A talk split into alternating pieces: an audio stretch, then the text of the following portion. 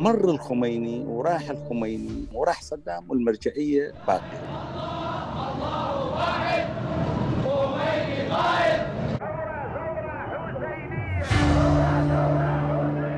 كثير من كوادر المؤسسين لحزب الله هم أساسا كانوا في حزب الدعوه أسس حزب الدعوة لا على أساس أنه عراقي ولا شيعي على أساس أنه إسلامي ولكل المسلمين.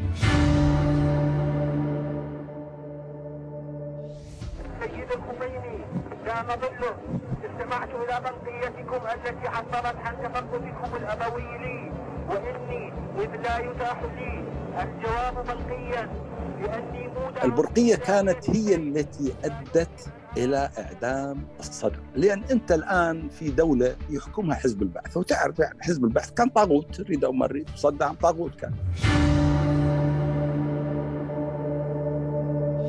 في العام 1959 كانت البداية لتأسيس عمل إسلامي سياسي شيعي في العراق عقب الإعلان عن ولادة ما عرف بحزب الدعوة. واللي جات ملامح نشوءة بسبب انعكاسات الأحزاب الإسلامية السنية على الساحة العراقية. وبعض الشباب من الطائفة الشيعية ممن انضموا إليها رغم اختلاف المذهب وتحديداً جماعة الإخوان المسلمين وحزب التحرير. عرض السيد محمد مهدي الحكيم الاغتيال 1988 على السيد طالب الرفاعي وكان يتمتع بصداقات وصلات قوية مع الأحزاب السنية في العراق. البدء في عمل مشروع سياسي إسلامي منظم. وأن يتولى الرفاعي قيادة حركة تنظيمية تكون بداية لتأسيس عمل إسلامي سياسي شيعي إلا أن بعد التشاور تم الاتفاق على عرض قيادة الحزب على السيد محمد باقر الصدر. ولأول مرة التقى مهدي الحكيم بمحمد باقر الصدر في منزله بالنجف وتأسس الحزب. في 15 يوليو 1959 وسمي حزب الدعوة الإسلامية. حينها بايع مهدي الحكيم الصدر كقائد مسيرة ثم بايعه شقيقه الأصغر محمد باقر الحكيم. وجاء في الفصل الأول من نظام الحزب الداخلي إن حزبنا هو حزب الدعوة الإسلامية ذلك لأننا دعاة الله وأنصار للإسلام. دعوتنا حركة في المجتمع وتنظيم للعمل وتحزب لله. لذلك فقد أطلقنا على كياننا حزب الدعوة الإسلامية. بعد المبايعة بدأ السيد مهدي الحكيم بحث علماء النجف الانضمام إليهم واختيار الطلبة المتميزين في الحوزة الدينية وبدأ بأخذ بيعات الانتماء إلى حزب الدعوة. أصبح محمد باقر الصدر وعلى الرغم من صغر سنه محور الحزب الجديد وعقله المدبر والأب الفكري والروحي له. وقد شكل وجود الصدر كفقيه في قيادة الحزب غطاء شرعيا للتشكيل الحزبي بالإضافة إلى دورة في تأصيل النظرية السياسية للحزب. وكان أول ما كتب كيف تكون الدعوة إلى الإسلام وأكد فيه على ضرورة أن يكون مشروع الدعوة انقلابياً. ثم كتب أسس الدولة الإسلامية وكانت بمثابة دستور للحزب الذي يمهد للدولة الإسلامية المرتقبة. وجاء في الأساس الرابع ضمن الأسس الثلاثة عشر اللي رسم بها توجهات الحزب أن الدولة الإسلامية هي دولة فكرية أن الوحدة الفكرية هي عبارة عن إيمان جماعة من الناس بفكرة تجاه الحياة يقيمون على أساسها وحدتهم السياسية. فهي دولة ذات رسالة فكرية ولا تعترف بحدودها إلا بحدود الفكر. كان على الحزب أن يتخطى تحدياً فقهياً واللي يتمثل في أصل مشروعية العمل الحزبي الدينية وأصل فكرة إقامة الدولة الإسلامية. وكان التقليد التاريخي في النجف يرفض ويرى عدم وجوب إقامة الدولة في عصر الغيبة للإمام. اتخذ حزب الدعوة الطابع السري لحركته التنظيمية وهو طابع طالما شدد الصدر عليه. وجاء في إحدى نشرات الحزب الطريقة العامة في عمل الدعوة في هذه المرحلة هي السرية. لأن الدعوة يجب ألا تبرز إلا في الوقت الذي تصبح فيه من الناحية الكمية والكيفية بدرجة من الاتساع والصلابة. تجعل من العسير على أعدائها خنق أنفاسها والقضاء عليها. والسرية التي نعنيها في هذه المرحلة هي سرية التنظيم وسرية الأعضاء والخطط والاجتماعات والتحركات التنظيمية. في هذه الحلقة بنتحدث عن مراحل تأسيس حزب الدعوة الإسلامية ومؤسسيه وخروج بعضهم من التنظيم وخروج آخرين على النظرية. ومساحات الانتشار الجغرافي للحزب في داخل العراق أو خارجه وفي أوساط الحوزات العلمية والجامعات. في بداية انطلق إلى الكويت وانطلق إلى البحرين وانطلق إلى إيه؟ إلى السعودية إلى إلى المنطقة الشرقية وانتقل إلى لبنان. هاي المناطق كلها في بداياتها انتظم فيه مختلف يعني شباب الشيعة. ومدى تلاحم بالمضامين الفكرية والفقهية بمشروع الثورة الإسلامية بإيران. وبداية تأسيسه لجناحها العسكري. وإيش قصة ترشيح أحد المؤسسين الثلاثة للحزب لقيادة جماعة الإخوان المسلمين في العراق بالرغم من الاختلاف الطائفي؟ أنا هدى الصالح وهذا برنامج جماعات. مع ولادة فكرة إنشاء حزب الدعوة بدأ الصدر بالاستفادة من الأنظمة الداخلية للحركات الإسلامية وغيرها. فقرأ أنظمة الحزب الشيوعي وحزب البعث وحركة القوميين العرب. وكذلك الكتب العشرة لحزب التحرير وكتاب الدعوة والدعاء لحسن البنا وكتب عبد القادر عودة ومجلة المسلمون التي كان يصدرها سعيد رمضان. وتأثر بكتابات أبي الأعلى المودودي وحسن البنا وسيد قطب وتقي الدين النبهاني في فكرة وجوب إقامة دولة إسلامية وبلورت فكرة إسلامية تغييرية شمولية. بعد وصول حزب البعث إلى الحكم 1968 اللي كان يدرك قوة تأثير الحوزة العلمية بالنجف في عهد عبد الكريم قاسم وعبد السلام عارف. بالإضافة إلى تنظيم حزب الدعوة تظاهرات تطالب بإسقاط الحكومة. بدأ حزب البعث بإضعاف حضور الحوزات العلمية فأمر بتسفير العلماء في الحوزات من غير العراقيين ومنع إكمال الطلبة الغير عراقيين دراستهم في الحوزات العلمية. وأصدر قانونا يمنع بموجبه تسجيل الطلاب في مؤسسات الحوزة الغير مرخصة رسميا وأوقف التمويل المالي لها من خلال الخمس والتبرعات القادمة من المقلدين في الخارج ومنع المواكب الحسينية. وفي مطلع السبعينات تصاعدت المواجهة بين القوى المرجعية والنظام واشتدت المواجهة بين حزب البعث والدعوة اللي بدأ بحملة اعتقالات لعدد من قيادات وعناصر الحزب. في العام 1974 قضت محكمة الثورة العراقية بإعدام 17 قيادي وسجن آخرين. بعد انتصار الثورة الإسلامية في إيران 1979 خرجت مظاهرات في النجف تأييداً للثورة ورفع المتظاهرون صور الخميني والصدر وانتشرت الملصقات الجدارية في المدن العراقية تأييداً له. ولقى حزب الدعوة في هذا فرصة لبدء المواجهة مع حزب البعث داعياً إلى إقامة نظام إسلامي في العراق. تماهى محمد باقر الصدر وفقهاء الحزب مع الأيديولوجيا الخمينية. وعملوا على تعميم أطروحة ولاية الفقيه كأساس للحكم الإسلامي ضمن أسس ومبادئ الحزب الحركية ونصت توصيات حزب الدعوة الواجب علينا طرح قيادة الإمام الخميني وولاية الفقيه بصورة واضحة وعلى الصعيد الحزبي والجماهيري. إن ولاية الخميني الواجبة الاتباع شرعاً تضفي على الدولة الإسلامية المباركة من ناحية فقهية أيضاً طابع الولاية ووجوب الاتباع. بثت إذاعة رسالة طهران البرقيات اللي تبادلها آية الله الخميني مع الصدر مما عزز موجة من التظاهرات المؤيدة كانت أشدها في مدينة النجف. بعد التشاور مع الصدر اتخذ الحزب قرارا بتنظيم وفود شعبية من مختلف المدن العراقية جاءت على شكل تظاهرات شعبية منسقة ومنظمة. وكان هدفها التوجه إلى مقر الصدر لمبايعته على السمع والطاعة وإقامة الحكومة الإسلامية. دفع هذا قوات الأمن والاستخبارات لإعلان حالة الطوارئ وقامت باعتقال الصدر في يونيو 1979 فنظم الحزب مظاهرات احتجاج في النجف والكاظمية وبغداد وغيرها من المدن وسقط فيها قتلى وجرحى واعتقل الأمن المئات واضطرت الأجهزة الأمنية إلى إطلاق الصدر في نفس يوم اعتقاله ووضع تحت الإقامة الجبرية. إلا أن النظام العراقي نفذ أحكام الإعدام بحق 86 شخص من قادة حزب الدعوة ووكلاء الصدر وحكمت على أكثر من 800 شخص بالسجن. وفي سياق أحداث المواجهات بين النظام وحزب الدعوة أصدر محمد باقر الصدر في خطوة تصعيدية عدة فتاوى راديكالية منها فتوى بوجوب الكفاح المسلح ضد النظام الحاكم وجوبا كفائيا.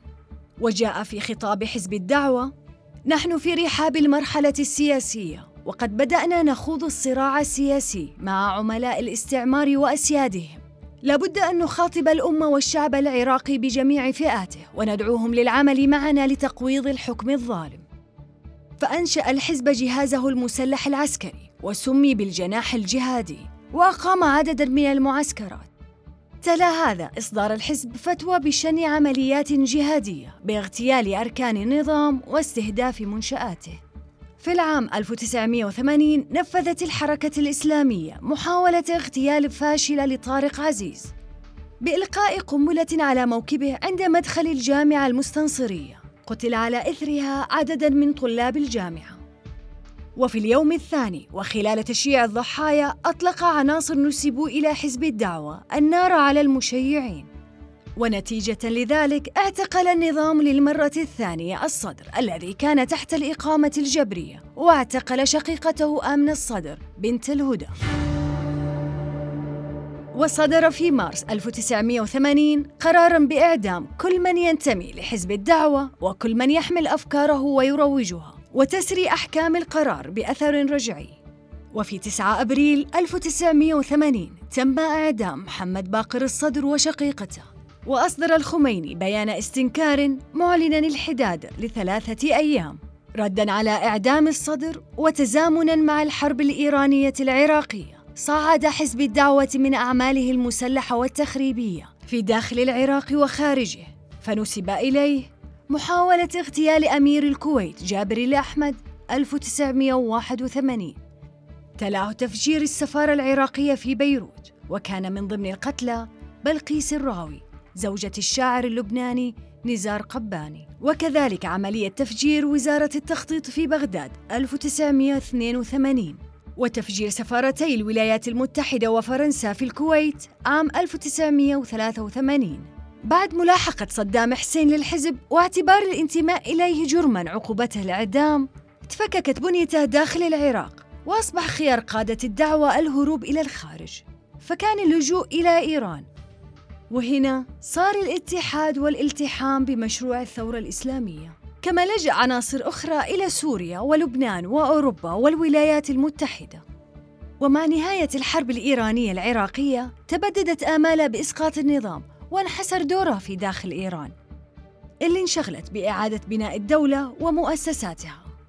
مما دفع الحزب البحث عن سبيل آخر غير برنامج الدولة الإسلامية وكان ذلك عبر تدوين القضية العراقية واستقطاب قوى دولية لمحاصرة النظام العراقي تمهيداً لإسقاطه. وبدأ حزب الدعوة الإسلامية بلعب دور أساسي في حركة المعارضة العراقية ونشاطاتها ومؤتمراتها السياسية الإقليمية والدولية قبل سقوط نظام صدام حسين عام 2003 أرحب بداية بضيفي البحث العراقي الأستاذ رشيد الخيون واللي كتب الكثير حول الحركة الإسلامية في العراق وكذلك عن حزب الدعوة تحديدا وخاصة كتابه أمال السيد طالب الرفاعي. طبعا والرفاعي هو شاهد عيان رئيسي باعتباره أحد المؤسسين الثلاثة لحزب الدعوة. ومعنا أيضا الكاتب السعودي الدكتور عدنان عبد الرضا الشخص أستاذ جامعي بجامعة الملك فهد البترول والمعادن بمنطقة الشرقية وناشط اجتماعي ممنونة لكم كثير أساتذتي للمشاركة معي في هذه الحلقة يا أهلا بك الله طيب. يسلمك شكرا شكرا ست هدى الله يسلمك آه، اسمح لي آه، أستاذ رشيد أبدأ معك وأسألك حول ما. ذكر طالب الرفاعي في الشهادة اللي أملاها عليك بأن جماعة الإخوان المسلمين في العراق عرضوا عليه قيادة الجماعة رغم الاختلاف نعم. الطائفي وأيضا كونه. معمم فإيش كان هدف جماعة الإخوان آه، من هذا بحسب ما نقل لك الرفاعي؟ هو في هذا الكلام 1960 ميلادية طبعا. وكان آه، الحراك الإسلامي متوجه ضد حكومة عبد الكريم قاسم. لأن عبد الكريم قاسم سوى عمل قوانين أنه الإسلاميين بشكل عام مش راضين عليها. لا مرجعية النجف راضية عليها ولا أيضا آه، رجاء علماء أو فقهاء السنة. الحراك الإسلامي السياسي أيضا ما راضي ما راضي عليها وكان حزب الدعوة متأسس سنة فقط كان لأن هو تأسس 1959 فصار صار مؤتمر آه، للحزب الإسلامي العراقي آه، بالعظمية بغداد. فأرسل الشيخ معن العجلي المعن العجلي كان اسلامي من الإخوان وقومي بنفس الوقت. أرسل إلى النجف لإقناع السيد طالب الرفاعي أن يتبوى رئاسة الحزب. مو رئاسة إخوان المسلمين. إخوان المسلمين غير والحزب غير. الحزب هو حزب إخوان المسلمين. هذا كتنظيم سياسي يعني آه، حال النشاط السياسي لإخوان المسلمين. مثل ما العدالة الآن والتنمية وعلى فكرة إخوان المسلمين العراقيين هم أول من فكروا أن يأسسون حزب آه، مستقل شكليا عن عنهم آه، إخوان المسلمين العراقيين. فطالب الرفاعي كان عنده علاقة بالإخوان مش علاقة تنظيمية وإنما علاقة نشاط وكان عنده علاقة أيضا بحزب التحرير. عنده علاقة شخصية بمحمد محمود آه، الشيخ محمد محمود الصواف اللي هو يعتبر مؤسس الإخوان المسلمين في الأربعينات منتصف الأربعينات. فراح يخبره ان ينقل له الرسالة إنه إحنا أرسلوني الجماعة من المؤتمر هذا آه، أن تكون أنت رئيس الحزب. فالرفاعي رفض طبعا هو كشخص قال له أنا معمم وعمامتي السوداء وبالنجف والنجف أول مرة لا يقبلون بالسياسة لأن العمل الحزبي بالنجف مرفوض للمرجعية الدينية. ولا يقبلون أنا أكون بحزب معروف إنه هو حزب سني. فصعبه علي ما أقدر. فلح عليه فراح استشار آه، آه، الشيخ الشيخ أو المرجع الكبير كان آه، آل ياسين محمد مرتضى ياسين.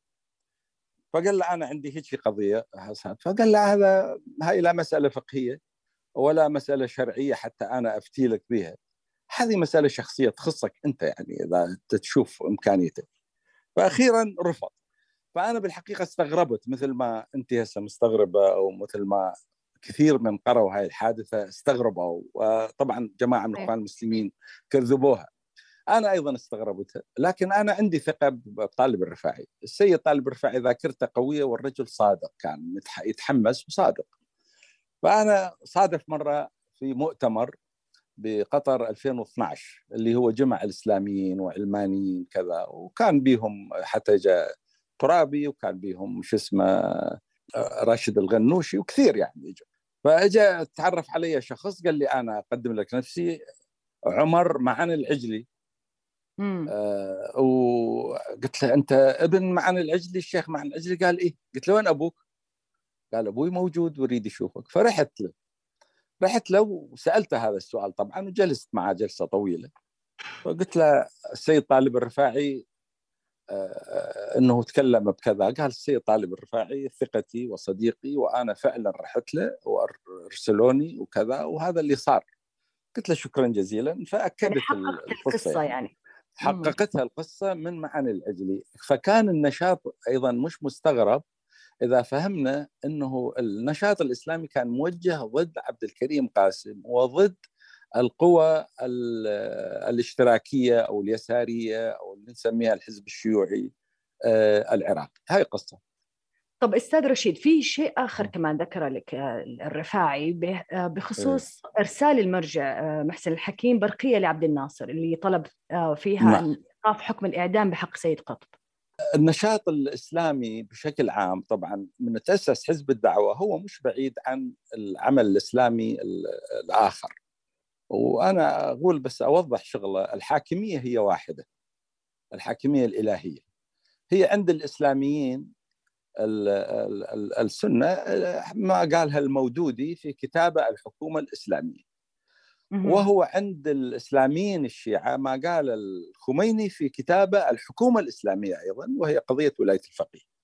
فهنا الحاكمية تكون مباشرة لله عن طريق القرآن وتكون عن طريق نائب الإمام اللي هو الإمام المهدي المنتظر. الثقافة اللي ثقف بها حزب الدعوة من تأسس هو كان من الكتب السنية، يعني الكتب العفو الإسلام السياسي السني أو الإخوان المسلمين.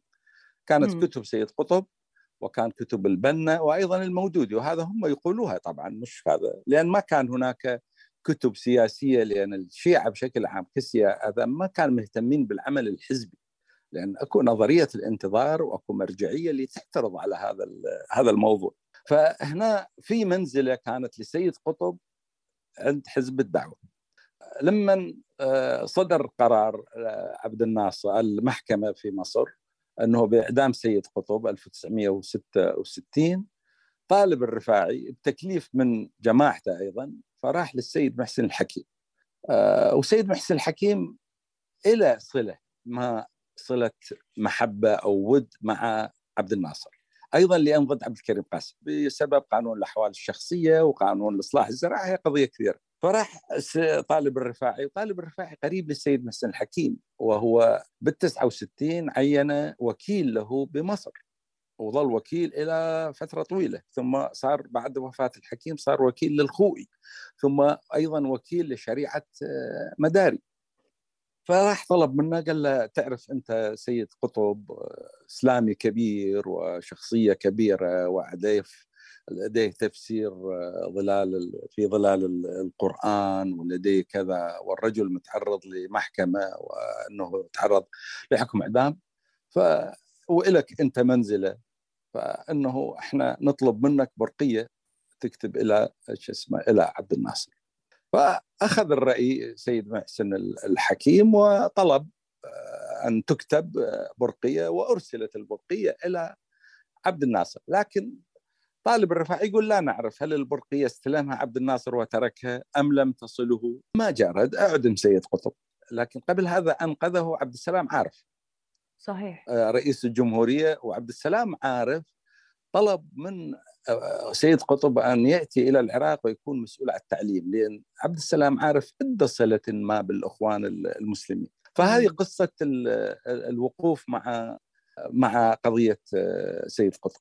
جميل. طب دكتور نعم. عدنان أبي في ذات الإطار هذا في كتاب أمالي السيد طالب الرفاعي كان قد تحدث فيه مثل ما يعني تكلم معنا وشرح لنا الأستاذ رشيد عن علاقة حزب الدعوة بالإخوان المسلمين.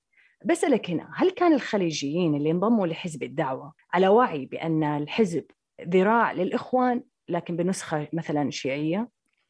لا ما أظن يعني هو كان معروف أنه حزب الدعوة إلى منهج مستقل عن الأخوان المسلمين متأثر فكريا مثل ما ذكر الأستاذ رشيد بكتابات الإخوان لكن آه، يعني في ثقافتهم في توجههم سواء كان الخليجيين أو العراقيين. في تمايز لكن يعتبروا أن الإخوان المسلمين أو حزب التحرير شركاء لهم في نفس الهدف وهو السعي لإقامة حكم إسلامي. ما كان يعتبر ذراع للإخوان المسلمين. ما أتصور هذا موجود مطلقا يعني. آه، ف يعني مخالطتي للشباب المحسوبين على الخط الإسلامي الشيعي وأيضا الخط الإسلامي السني حتى كنا في جامعة بغداد اللي تفضل به الأستاذ رشيد كنا نحس به يعني إحنا الشباب اللي عندنا توجه ديني سواء م. كان سنة أو شيعة نعتبر أنفسنا متضامنين وإلى حد ما مستهدفين من قبل التيارات البعثية والاشتراكية. فبالتالي كان روح التضامن واتحاد مع بعضنا البعض موجودة لكن في تمايز يعني الخط الشيعي له معتقدات معينة وكذا يختلف عن الخط السني. طب أبي أسألك دكتور عدنان آه، لاحظ نعم. إن في فترة الستينات وبداية السبعينات انتشرت طبعا في المكتبات الشيعية كتب سيد قطب مثل ما انتشرت نعم. لدى البنا المقيسين. هل تشوف إن أدبيات قطب والبنا هي اللي كانت سبب في بروز حزب الدعوة؟ وإلى أي مدى كان سيد قطب يعني آه، نجح في أن ينشر مفاهيم الإخوان في أوساط الشيعة؟ الحقيقة يعني لا شك ولا ريب أن كتابات الإخوان آه، لها تأثير على الشباب الشيعي في تلك الفترة يعني كان تداول سواء كتاب تفسير في ظلال القرآن لأنه آه، نحى منحى تفسيري تحليلي أكثر من فقط روائي ووصفي و آه، توضيح للمعاني. فكان يعتبر من الكتب اللي تراجع من قبل كثير من الشباب. آه، أيضا كتابات بعض الكتاب الآخرين يعني مثلا مالك بن نبي الكاتب الجزائري. آه، آه، مع أنه كتاباته بالفرنسية لكن ترجمت إلى العربية. كانت متداولة بيناتنا بشكل واسع وعريض يعني ومحل آه، تقدير وإكبار. يعني حتى علاقاتنا الشخصية كانت مع كل الإسلاميين سواء كان من جماعة حزب التحرير أو جماعة الإخوان أو حتى مثلا بالنسبة للتيارات الشيعية حزب الدعوة أو الشباب المسلم أو في تلك الفترة منظمة العمل كانوا في بداية النشأة يعني. لكن هذه الجميع يشعر بأنه في تضامن بين هذه التيارات بحكم أن التيار المقابل تيار حزب البعث أو التيار الاشتراكي. تيار فكري قوي يحتاج إلى حالة من التضامن بين هذه الأطراف. يعني ممكن نعتبر أن أفكار سيد قطب والأخوان هي الرافعة لحزب الدعوة؟ يعني حزب الدعوة آه، تأثر لا شك ولا ريب وأيضا تأثر مثل ما ذكر الأستاذ رشيد ببعض أدبيات حزب التحرير. يعني حزب الدعوة يختلف عن آه، الإخوان. الإخوان مثلا ما يطرحوا التوعية السياسية مبكرا يركزوا على التربية الإسلامية وكذا بينما حزب الدعوة آه، أو الأحزاب الشيعية عموما اهتمت بالتربية السياسية ولكنها أخذتها من ناحية مرحلية وليست آه، بصورة مبكرة.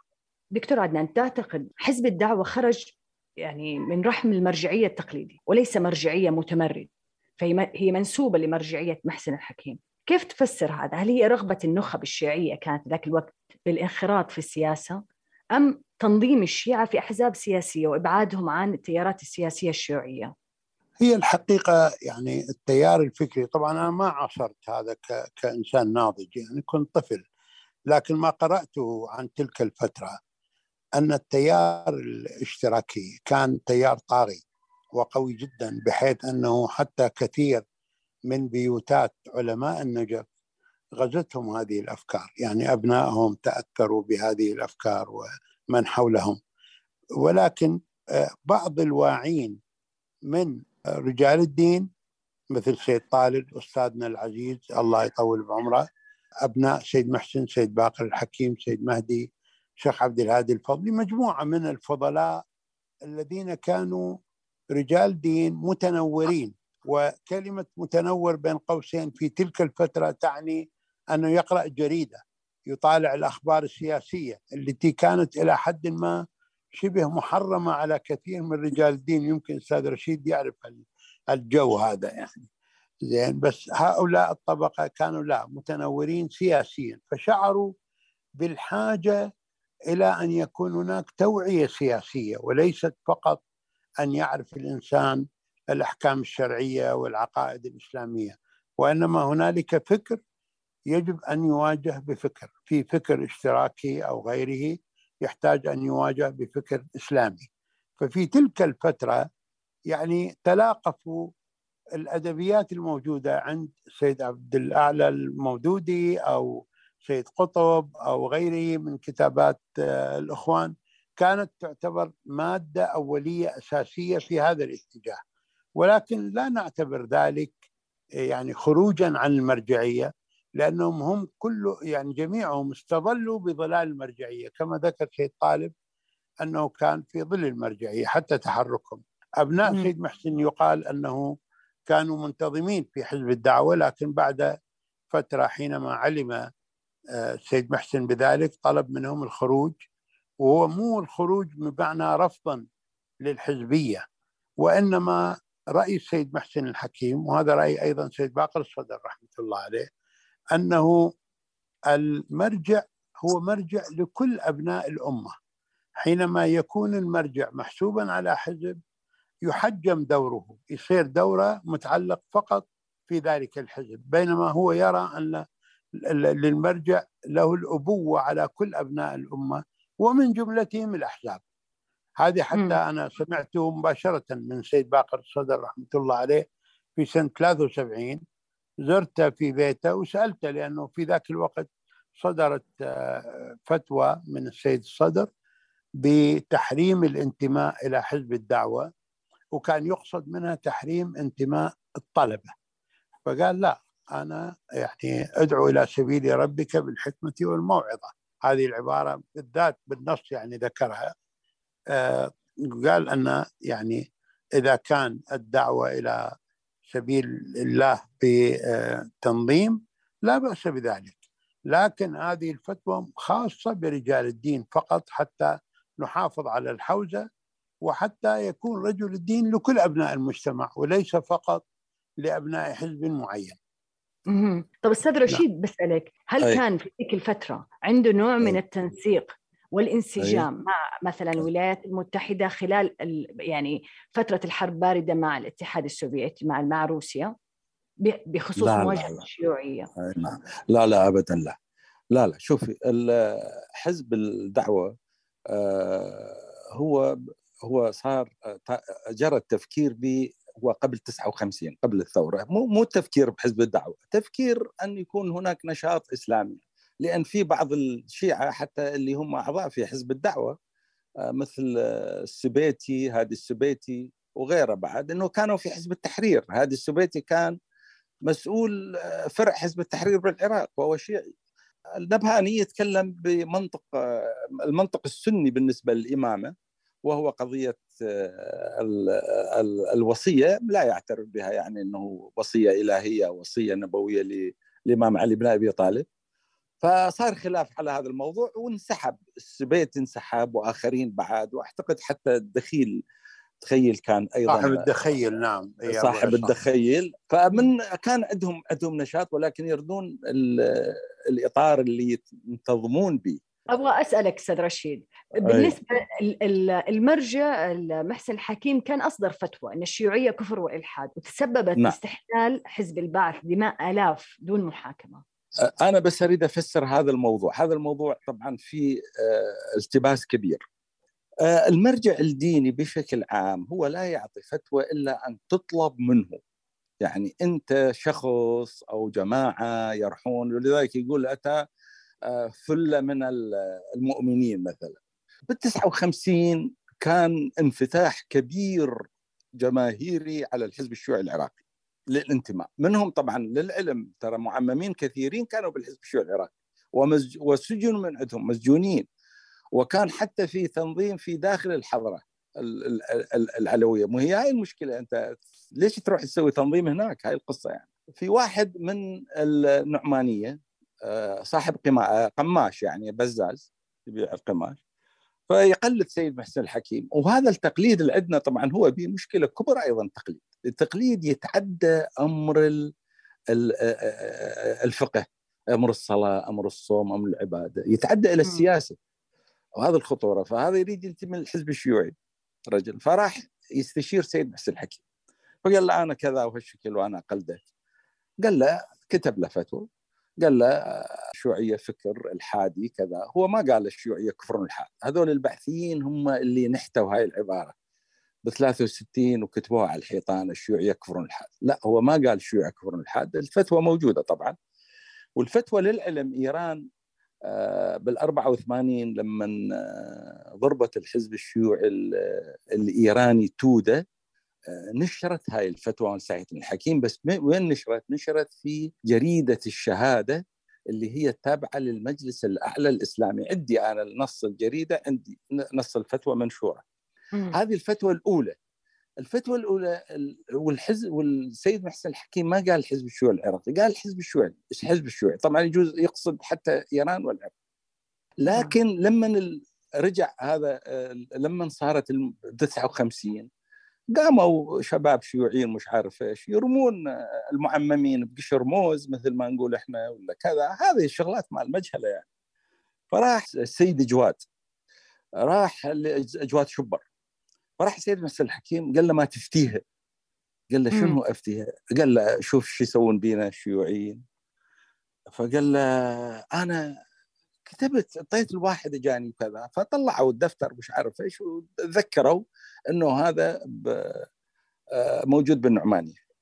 فراح سيد جواد إلى النعمانية وراح لهذا الرجال البزاز القماش. فقال له أنت جايب ورقة من سيد محسن الحكيم خط ايده لأن سيد محسن الحكيم ما يريد يعطي فتوى ثانية أعطى هذا وخلاص. مم. فقال له أريد أنا أخذ منها أخذ منها ما أدري شلون كانوا الطريقة قبل يصوروها زنجراف ما أدري إيش يسموها. فجابها جابها وإجا. وين إجا السيد شبر؟ ما إجا راح للنجف. راح للصحف القومية صحيفة الحرية مال حزب البعث اللي بها كان قاسم حمودي. بس okay. كانوا الشيوعيين مضروبين من قبل عبد الكريم قاسم. فهذول أخذوا الفتوى كتبوا بالمانشيت. موجودة الجرائد. الإمام الحكيم يقول الشيوعية كفر والحاد هذه الفتوى انتهينا منها بس في فتوى ثانية. فتوى ثانية أنا اللي سلطت الضوء عليها. اللي هي لما الباحثين قتلوا عبد الكريم قاسم صار عليهم انقلاب من داخل من الحزب الشيوعي العراقي من آه، جنود وضباط من الشيوعيين وما نجح الانقلاب فالبعثيين قالوا نعلن تطبيق الشريعة بالشيوعيين تطبيق الشريعة يعني قتل مم. فمن هو اللي توكل بالأمر؟ توكل بالأمر قائد الفرقة الأولى اللي هو عبد الغني الراوي اللي أنا التقيته بالسعودية قبل لا يموت بكم شهر سنة 2011 ف قال لهم أنا هو هذا متدين كان هم اختاروا لهي الطريقة قومي ومتدين والقومي ومتدين يكون كلش حقود الشيوعيين بشكل غير عادي طبعا معروفة هاي. فقال لهم أنا ما أروح. قالوا له هذه أموال وهذا فصيل إعدام وتروح تعدم الشيوعيين الموجودين بنقرة السلمان والموجودين بمراكز الشرطة. العدد كان نحو 10000 أو أكثر قليل. من المعتقلين، طبعا هو مو كلهم شيوعيين بهم أصدقاء شيوعيين بهم كذا. فقال لهم عبد الغني الدلي العفو عبد الغني الراوي قال لهم أنا ما أروح إذا ما أخذ فتاوى من رجال الدين. فأخذ فتاوى من رجال دين السنة والشيعه. أخذ من الخالصي نص الفتوى حافظها أنا يقول إنه الشيوعيون مرتدون وحكم المرتد القتل أما الأموال فتخرج منه حصه الإمام والباقي للورثة. لكن سيد محسن الحكيم وهو قاعد يرد الفتوى الابن المهدي كان يكتب أو رضا أو محمد رضا أولاده هم ذول اللي معاه كانوا اثنين. فقال له السيد عبد الغني آه، الشيوعيين صنفين صنف عقائدي وهذولا تنفذ بهم لأن ذولا مرتدين. لكن في صنف جاي على المصلحة وجاي على الكذا وجاي على الكذا فقال له سيد أنت إيش تكتب؟ إحنا إيش ننفذ وأخذ فتوى من مفتي بغداد وأخذ فتوى من الزهاوي اللي هم السنة الاثنين. بعد ذلك حصلت كتاب لهاني الفكيكي ويمكن سامع به الأستاذ عدنان اللي هو كان عضو القيادة مجلس قيادة الثورة ب 63 كباحثي في كتاب عنده أوكار الهزيمة. كاتب هذا الموضوع قبل قبل عبد الغني ال- الراوي. كاتبة في سنة 85 هو كتابه قايل إنه كنا مجتمعين عند عبد السلام عارف فأتى عبد الغني الراوي فإحنا بالعراق نقول دفر الباب يعني رفس الباب فيقول دخل فأعطاه أوراق صغيرة. فيقول عبد السلام كان متحمس لإعدام الشيوعيين فقال لهم هاي فتوى من سيدنا حسين الحكيم هاي فتوى من الزهاوي هاي فتوى من كذا روحوا نفذوا ليش ما تنفذون باحثين كانوا ضد هذا التنفيذ. بعد ذلك قال ومحسن الشيخ راضي وهو شيعي من النجف وأيضا الفكيكي شيعي كان آه، كان جالس بالاجتماع لأن عضو مجلس قيادة الثورة. فهو قال عبد السلام قال له من هو اللي يحكمون الفقهاء يحكمون لو نحن نحكم. طب بس دكتور عدنان كأنك كنت تبي تعلق في شيء في حديث آه، الأستاذ رشيد؟ إيه تقول أنا يعني موضوع الهجمة ال- الفكرية الشيوعية لم تكن هجمة فكرية فقط مع الأسف مع نجاح الثورة. طبعا هذه يعني عاصرناها وإحنا أطفال لكن قيل لنا من قبل الكبار. يعني صار في تغول عند بعض الشباب الشيوعيين في أوساط النجف وكربلاء بالتعدي على مقامات سواء كان العلماء أو حتى يعني ال- ال- المجاهرة بأمور غير مقبولة في آه، تلك الأماكن سواء كان في آه، التبرج أو في يعني التوجه للتحدي أي مظهر ديني أو كذا آه، يعني علنا مثلا يعني يحارب رجال الدين وكذا. كان هذا يمكن لأثار الناس. وإلا قبل الثورة قبل ثورة عبد الكريم قاسم كان الانطباع عن الشيوعيين أنهم طلاب حق وطلاب عدالة وطلاب صح. حرية. ولذلك كان في تعاطف كبير معهم من هذه المبادئ. لكن بعد يعني بعد نجاح الثورة شوي صار حماس شديد إلى الخروج عن كل القيم والالتزامات وكذا هذا اللي أثار الضجة ضد التيار الشيوعي في تلك الفترة. يعني هم سلوكياتهم أكثر مما هو فكر. طبعا بعد ذلك السيد الصدر رحمة الله عليه كتب كتابات عن عن المنهج الشيوعي الفك من ناحية فكرية وناقشها بشكل عميق. لكن الأساس اللي خلى العداء ضد الشيوعيين هو سلوكيات بعض الشيوعيين واللي يعني ما تم ردعها من قبل قياداتهم. قد يكون يمكن الاستاذ رشيد يصحح لي لكن الانطباع العام كان إنه كان في رضا خلي يكون في تحدي خلي يكون في تقليل لسلطه رجال الدين وسلطة التيارات الدينية في البلد. فكان هذا التوجه هو اللي أثار الاستفزاز ضد التيار الشيوعي في تلك الفترة. طيب أستاذ رشيد من هنا أبغى أسألك بإيجاز كيف كان حجم حضور الحوزة العلمية في النجف في المشهد السياسي العراقي؟ في عهد ذلك الوقت؟ في عهد عبد الكريم قاسم نعم عبد السلام عارف. شوف مرجعية قوية في كل التاريخ بالنسبة هذا هذا أمر ما ما نكره. ولحد الآن شوف الآن تعددت المرجعيات صارت كذا بس أكو مرجعية واحدة سواء كان السيستاني على رأسها أو سواء كان آخر على رأسها. تبقى هي المرجعية لها حظوتها ولها قوتها والكذا ما زال هي موجودة بالنجف.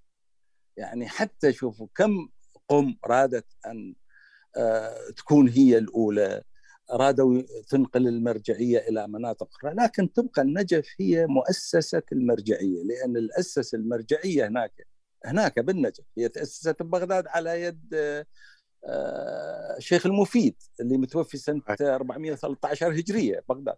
لكن بالنجف اللي أسسها أبو جعفر الطوسي.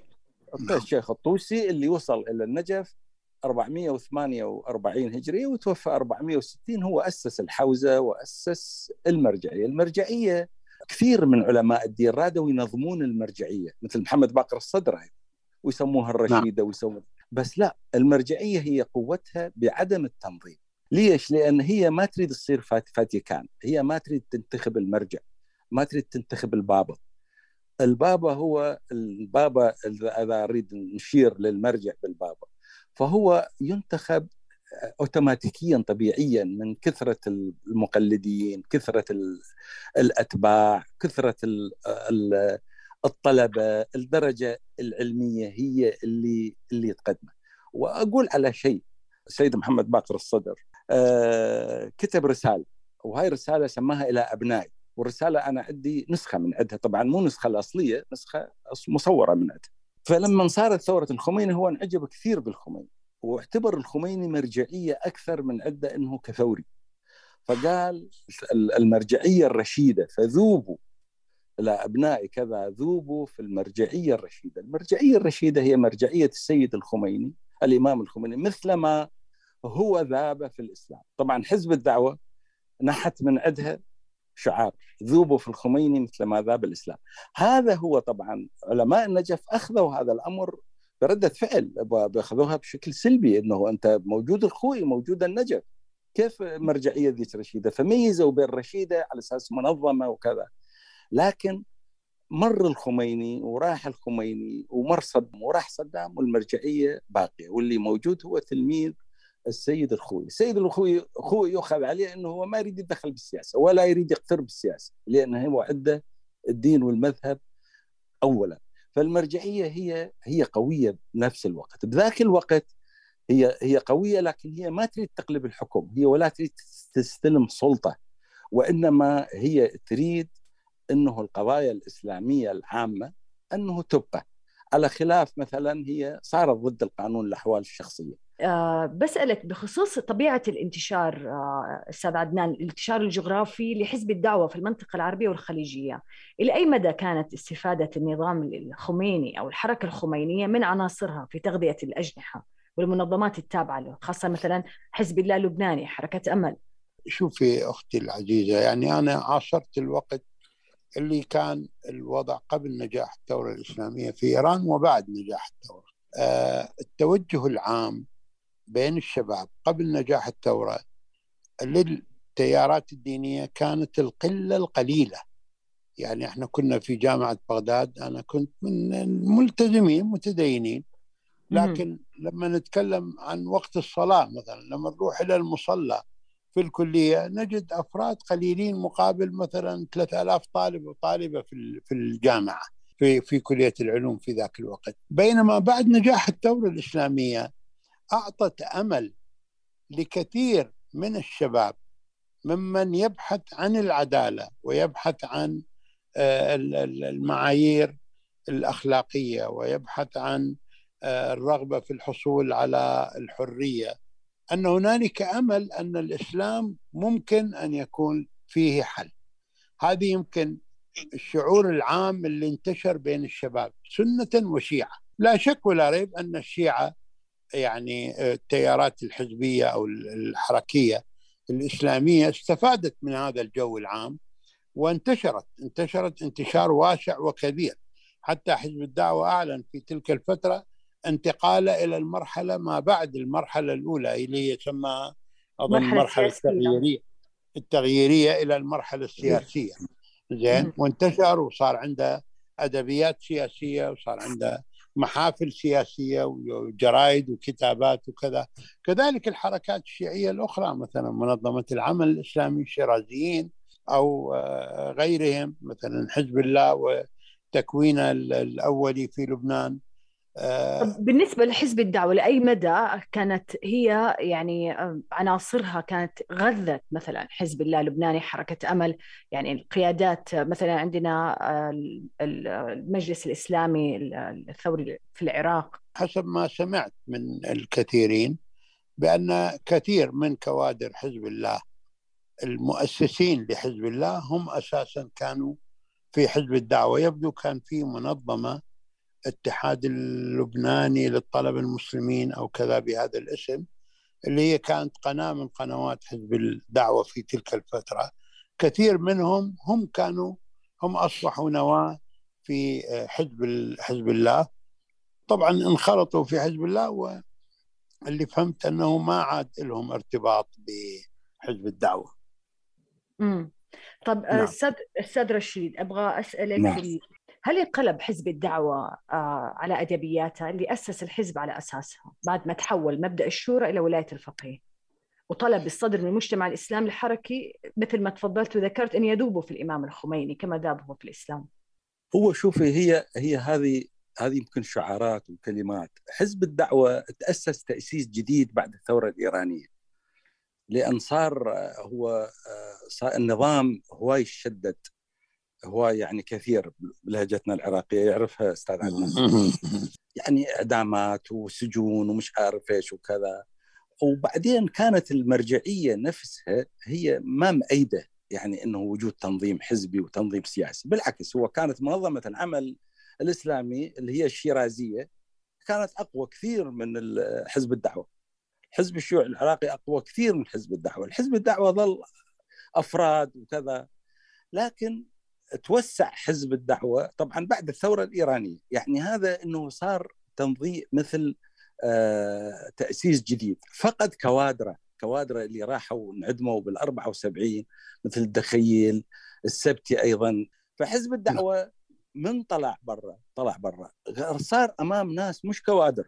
يعني عندهم مثلا إبراهيم الجعفري نور المالكي وغيره وغيره. هذول نفسهم ما كانوا معروفين نهائيا ولا كانوا أصحاب أو علي الأديب أو غيره.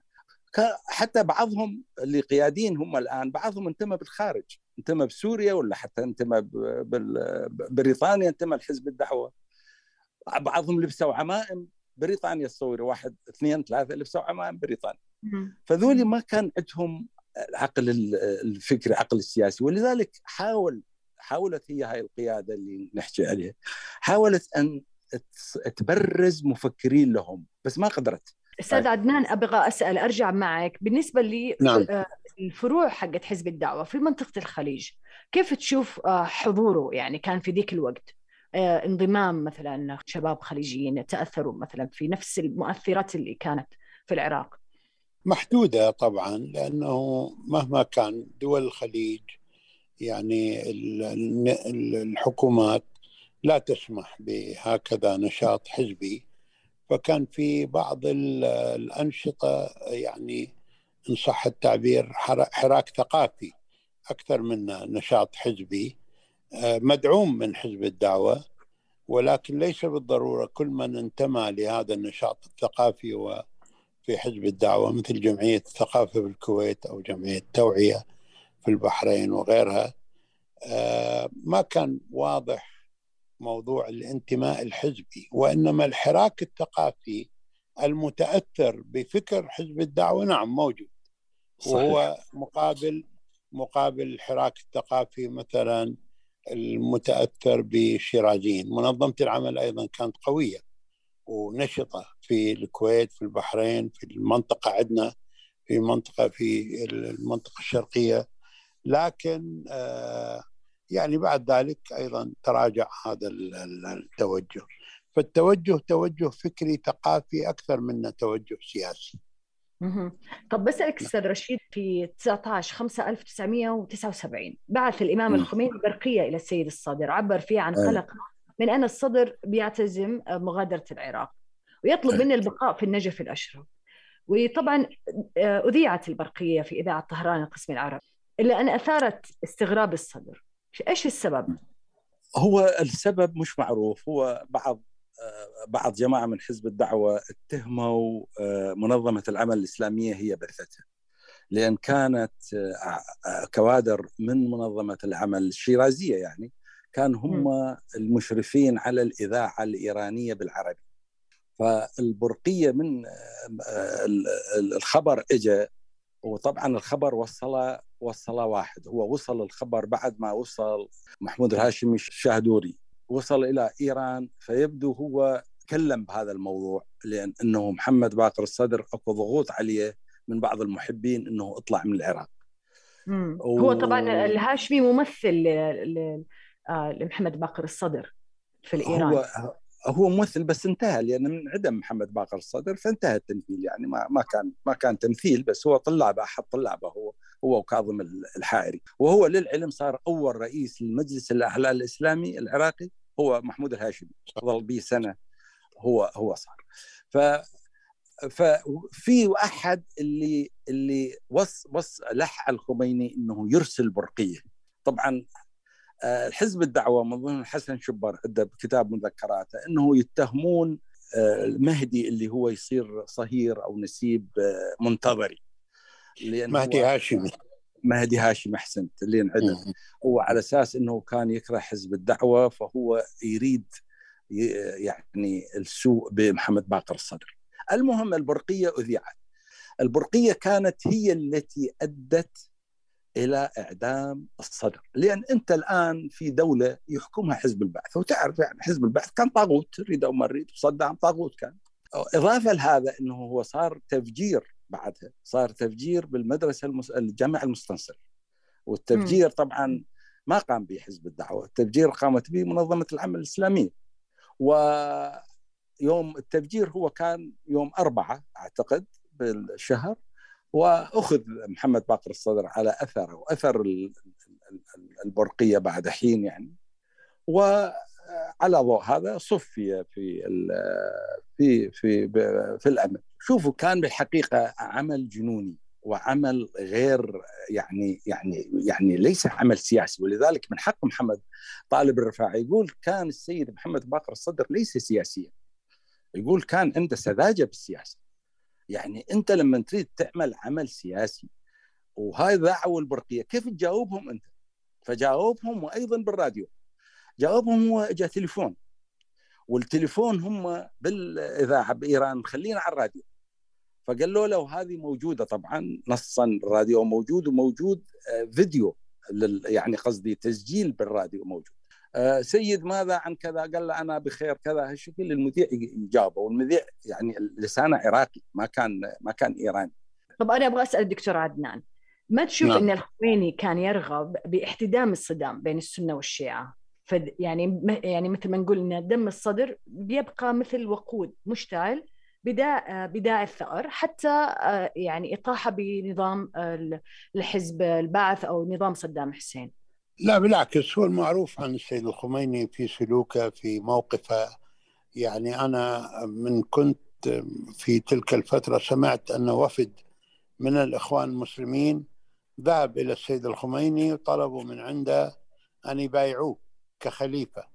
قالوا إحنا يعني بأدبياتنا ما عندنا موضوع الخلافة وكذا. فهو كان يعني كان جدا معتدل ومناداته بالوحدة الإسلامية. وتوجيهاته في هذا الموضوع جدا واضحة. كان أكو استعداد أن يكون هو زعيم من زعماء العالم الإسلامي ككل وليس زعيم للشيعة بحكم ما ينادي به من مبادئ سواء كان تطبيق الإسلام أو تحرير فلسطين أو غيرها اللي كسبت له شعبية حتى في العالم العربي يعني. لكن ما حتما هو كان يعني حتما هو يعرف حجم خطورة مثل هذه البرقية في هذا الوقت على حياة وسلامة آه، آه، الصدر. هذه هذه النقطة موضوع آه، مناقشة. أنا في م. ظني يعني تحليلي أنا سمعتها البرقية. في وقتها كنا يعني نستمع إلى راديو إيران في ذاك الوقت لأن كنت طالب في أمريكا.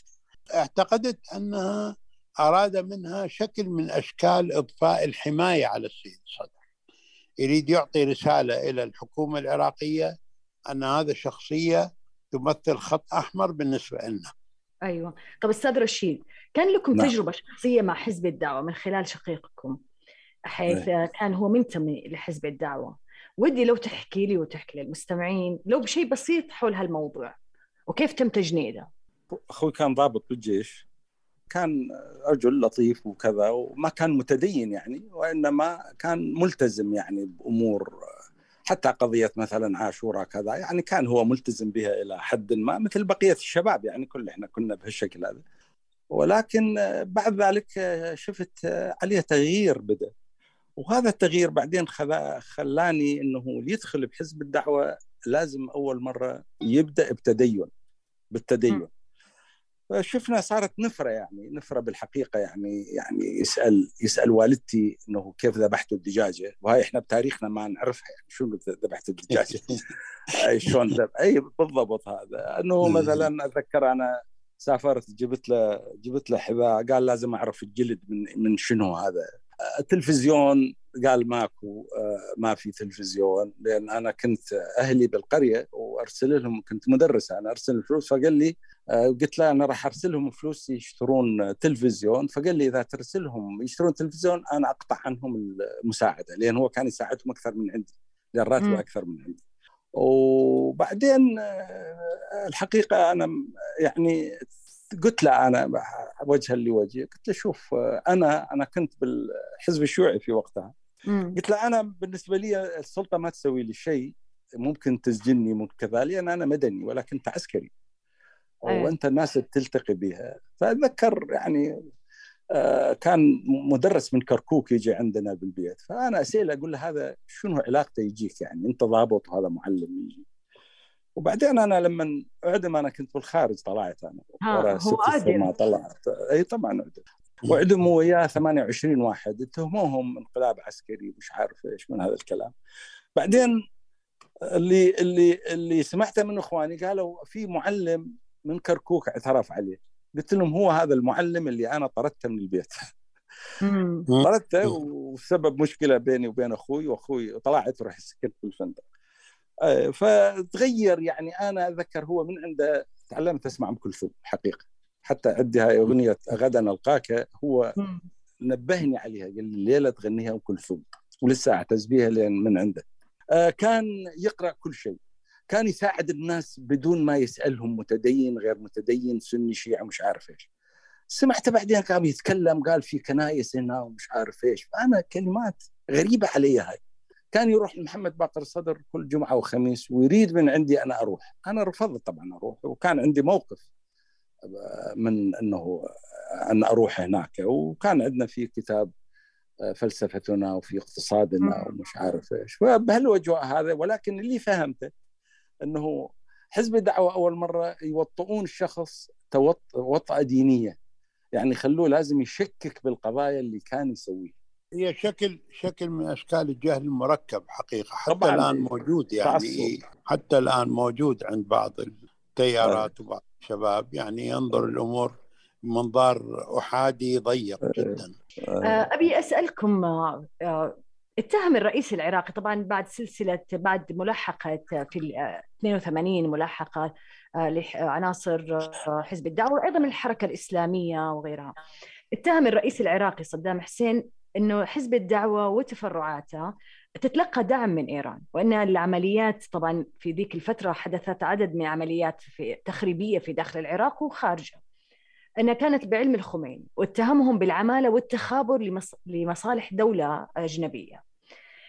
سؤالي هنا ما تعتقد أن ذلك أن هذا الشيء صحيح خاصة أن بعد خروج حزب الدعوة من العراق يعني صار من يعني تحت مظلة آه، قيادة الثورة الإيرانية. يعني انطوى تحت القيادة نفسها ولم يعد له برنامج سياسي آه، مستقل. وصارت مرجعيته الحصرية هي ال ال ال ال يعني بالحركة الخمينية هي مصدر قراراته الوحيدة في ذيك ال- الفترة. وما عاد حزب تغيير داخلي يعني. فكيف ودي أسمع منكم الاثنين أي نعم. آه، يعني هو اللي تفضلت به صحيح. أن آه، حزب الدعوة تلقى أكيد هو وبقية الحركات تلقى الدعم من آه، الدولة الإيرانية في تلك الفترة لكن لو ترجع قبل 82 حتى إلى يمكن سنة 80 أو 79 لما صدر مجلس قيادة الثورة بالعراق آه، قرار بإعدام كل من ينتمي أو انتمى لحزب 80 الدعوة. سنه 80 واللي على ضوء رجعي. ها؟ اللي بأثر بأثر رجعي. رجعي نعم نعم. حتى إيه، من نعم. كان انتمى مثلا لذلك هم ب- بهالحجة يعني اعدموا السيد باقر الصدر أن يوما ما انتمى لمدة أشهر أو أسابيع قليلة. فهذا يعني يمكن خلى الحزب في آه، إطار ضيق آه، ما عنده مجال إلا أن آه، يلجأ وكان الدولة الرئيسية اللي ممكن تستقبل كوادر الحزب ورجالات الحزب في ذاك الوقت إيران يمكن حتى سوريا ما كان واضح موقفها في المجال هذا لكن ف- دكتور عدنان ال- ال- إيه. إنه الحزب نفسه هو أنشأ معسكر يعني في الهواز أكيد. وشارك إيه إيه شارك إيه. مع أنشأ- إيران. ضد بلده يعني مثل ما. بينهم. هادي العامري اي هو اعتبر هو اعتبر أن الحكومة العراقية معتدية ولذلك هو يناصر المعتدى عليه من هالباب من هالمنطق هذا هذا منطق صح أو غلط من ناحية سياسية. طب أستاذ إيه. رشيد. هدى أنا بس أريد أعرج على شيء شوية أقدم. تفضل. كانت علاقة آه، الإمام الخميني بالحكومة العراقية ممتازة بالسبعينات. ليش؟ لأن هم كانوا عندهم مشكلة مع شاه إيران. وللعلم أن كتاب الحكومة الإسلامية أو نظرية ولاية الفقيه اللي هو بناها على النراقي أحمد النراقي هي أذيعت من إذاعة بغداد القسم الفارسي. وكان طلبات الخميني تنفذ. يعني منها الطلبات مثلا إنه طلب الخميني أن يت... أن يعفى عن حسن الشيرازي. حسن الشيرازي كان محكوم. بذاك الوقت هو من منظمة العمل الإسلامي. وفعلا أطلق سراحة. أطلق سراحة وراح البيروت واختالوه ببيروت بعد اشتغلت مظاهرات قوية جدا في إيران ضد الحكم بالعراق ولقيام جمهورية إسلامية. وح- لا- وكانوا يهتفون باسم الصدر قبل إعدام الصدر.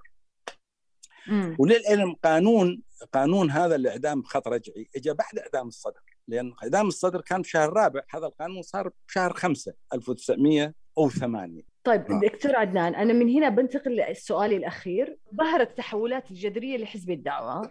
آه، فإذا قارنا بين رؤية حزب الدعوة التأسيسية الأولى ورؤيته بعد سقوط نظام صدام وتحول الحزب السياسي عبر عنه في برنامجه في 2004 هل السبب أنهم اختبروا مشروع الدولة الإسلامية اللي انتهى آه، بنتائج كارثية مثلا على حزب الدعوة واختبروا تجربة الدولة الإسلامية آه، خلال إقامتهم في إيران؟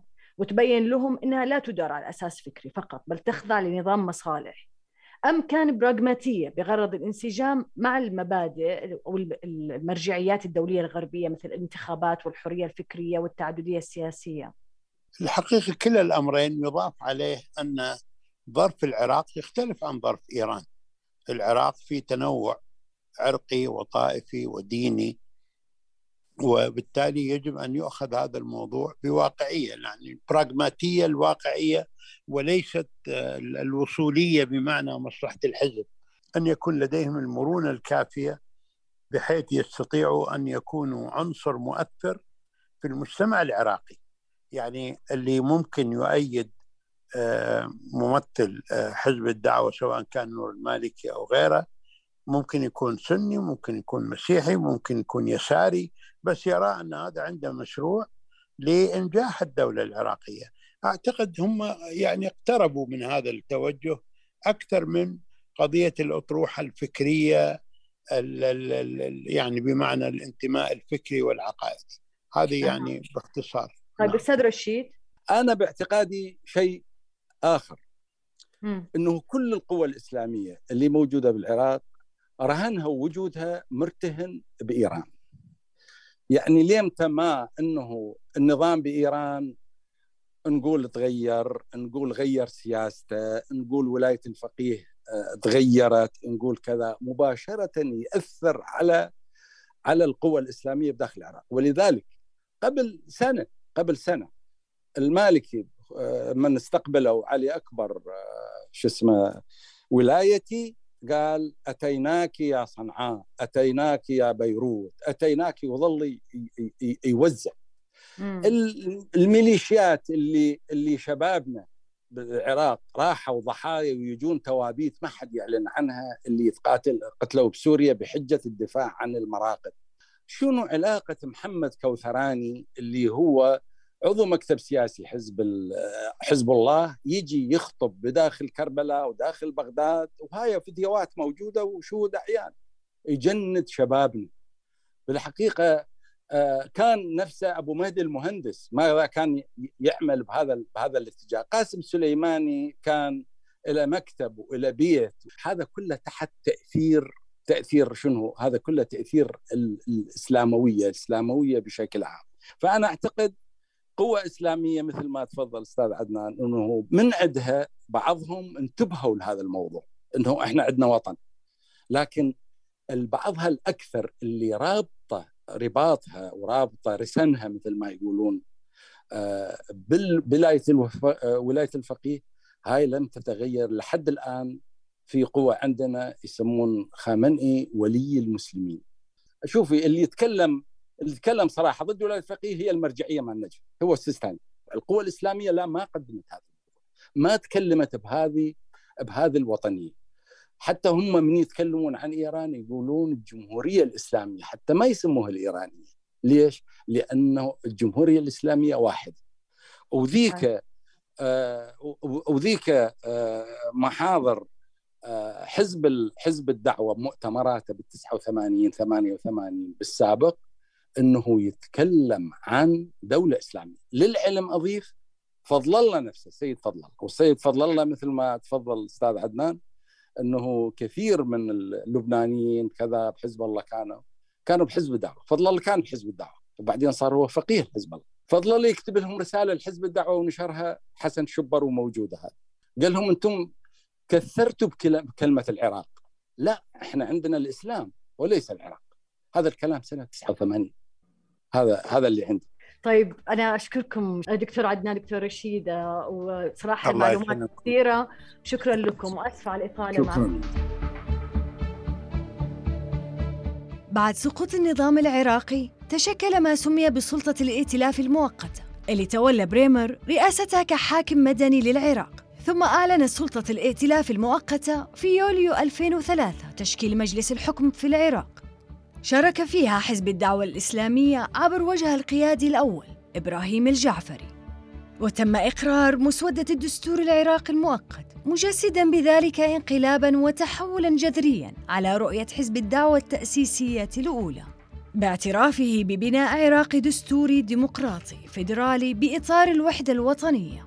عوضا عن مفهوم بناء دولة إسلامية تعتمد الإسلام أساسا ومصدرا حصريا لجميع تشريعاتها. بالإضافة إلى مشاركته السياسية في ظل غزو خارجي رغم اعتباره سابقا بوجوب العمل على تغيير الأنظمة الإسلامية اللي هي صنيعة الاستعمار والانقلاب عليها لتأسيس نظام إسلامي شامل.